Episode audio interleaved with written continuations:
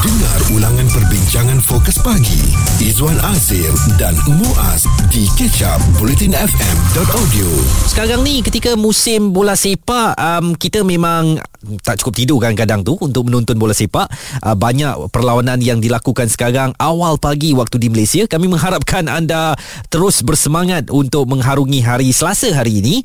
Bagaimanapun dalam pada kerancakan bola sepak yang sedang berlangsung di Qatar uh, sebenarnya satu uh, perangai ataupun jenayah ya yang berlaku uh, ketika kemeriahan bola sepak ini berlangsung ianya tak pernah berakhir ini ialah kebimbangan kita kepada uh, judi bola sepak dan sekarang ni uh, macam-macam kaedah dilakukan ya untuk berjudi ketika menonton bola sepak. Pertaruhannya pula boleh mencecah begitu tinggi sekali sehingga 1 juta ringgit bagi setiap perlawanan. Berbanding kaedah konvensional ya sindiket-sindiket pertaruhan judi bola sepak semakin licik apabila menggunakan sepenuhnya medium dalam talian dan berpuluh laman web yang berpengkalan di Hong Kong bagi berurusan dengan pelanggan.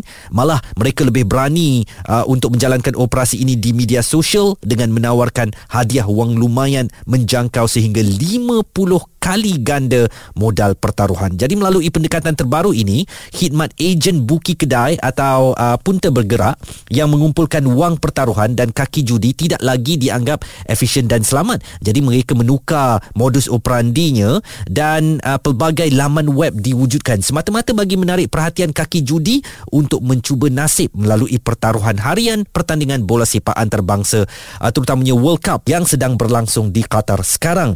Dan semakkan mendapati semua transaksi pertaruhan membabitkan urusan perbankan dalam talian, pindahan wang e-wallet dan menambah nilai prepaid telefon pintar.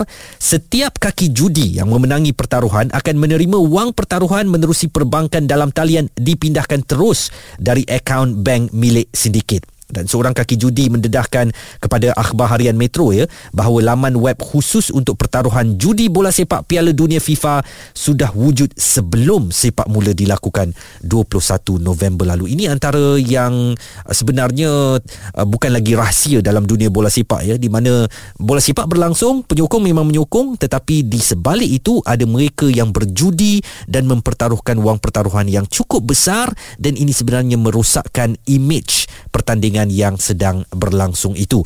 Uh, katanya ia berpangkalan di Hong Kong dan saya percaya banyak lagi uh, buki-buki tempatan sekalipun yang menjalankan mungkin kalau jumlahnya tak besar tetapi pertaruhan itu dilakukan dalam bentuk uh, pertaruhan yang kecil.